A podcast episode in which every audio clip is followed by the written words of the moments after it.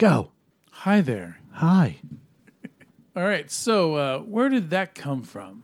Welcome to an all new show, Food for Thought, where we look at popular phrases and cultural things, or basically anything of interest, and ask the question where did that come from? Today we talk about an elephant never forgets. And I have to ask you, Joe, where did that come from? I would say some bushman a long time ago um, tried to steal a tusk off of an elephant, and then the elephant kicked his ass and he went away. But then later on, the elephant was walking through the the pasture or whatever, and then he ran across and he saw that son of a bitch and he remembered that's the son of a bitch in Bushman who stole my tusk, and he never forgot. So he, he charged af- after him. I don't know. So it, i- instead of just randomly pretending like you know, just read it. I Let us know. Witty banter? No. No. No. Just talk. All right. Uh, As the saying goes, an elephant never forgets. Is that truly true, though?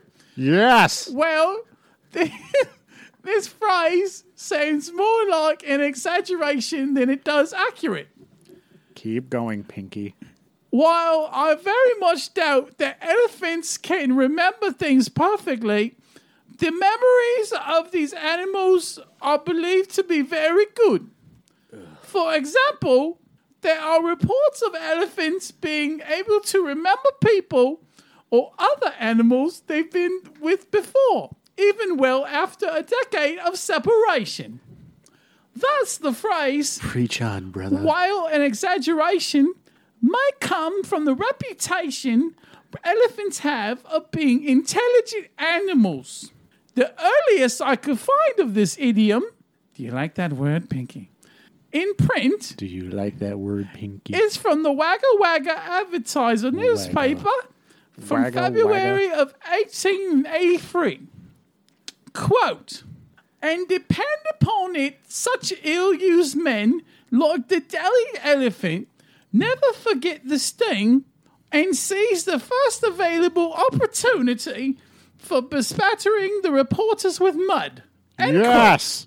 Additionally, there apparently is an older expression I've seen mentioned that goes, a camel never forgets an injury Or a toe. or a bushman.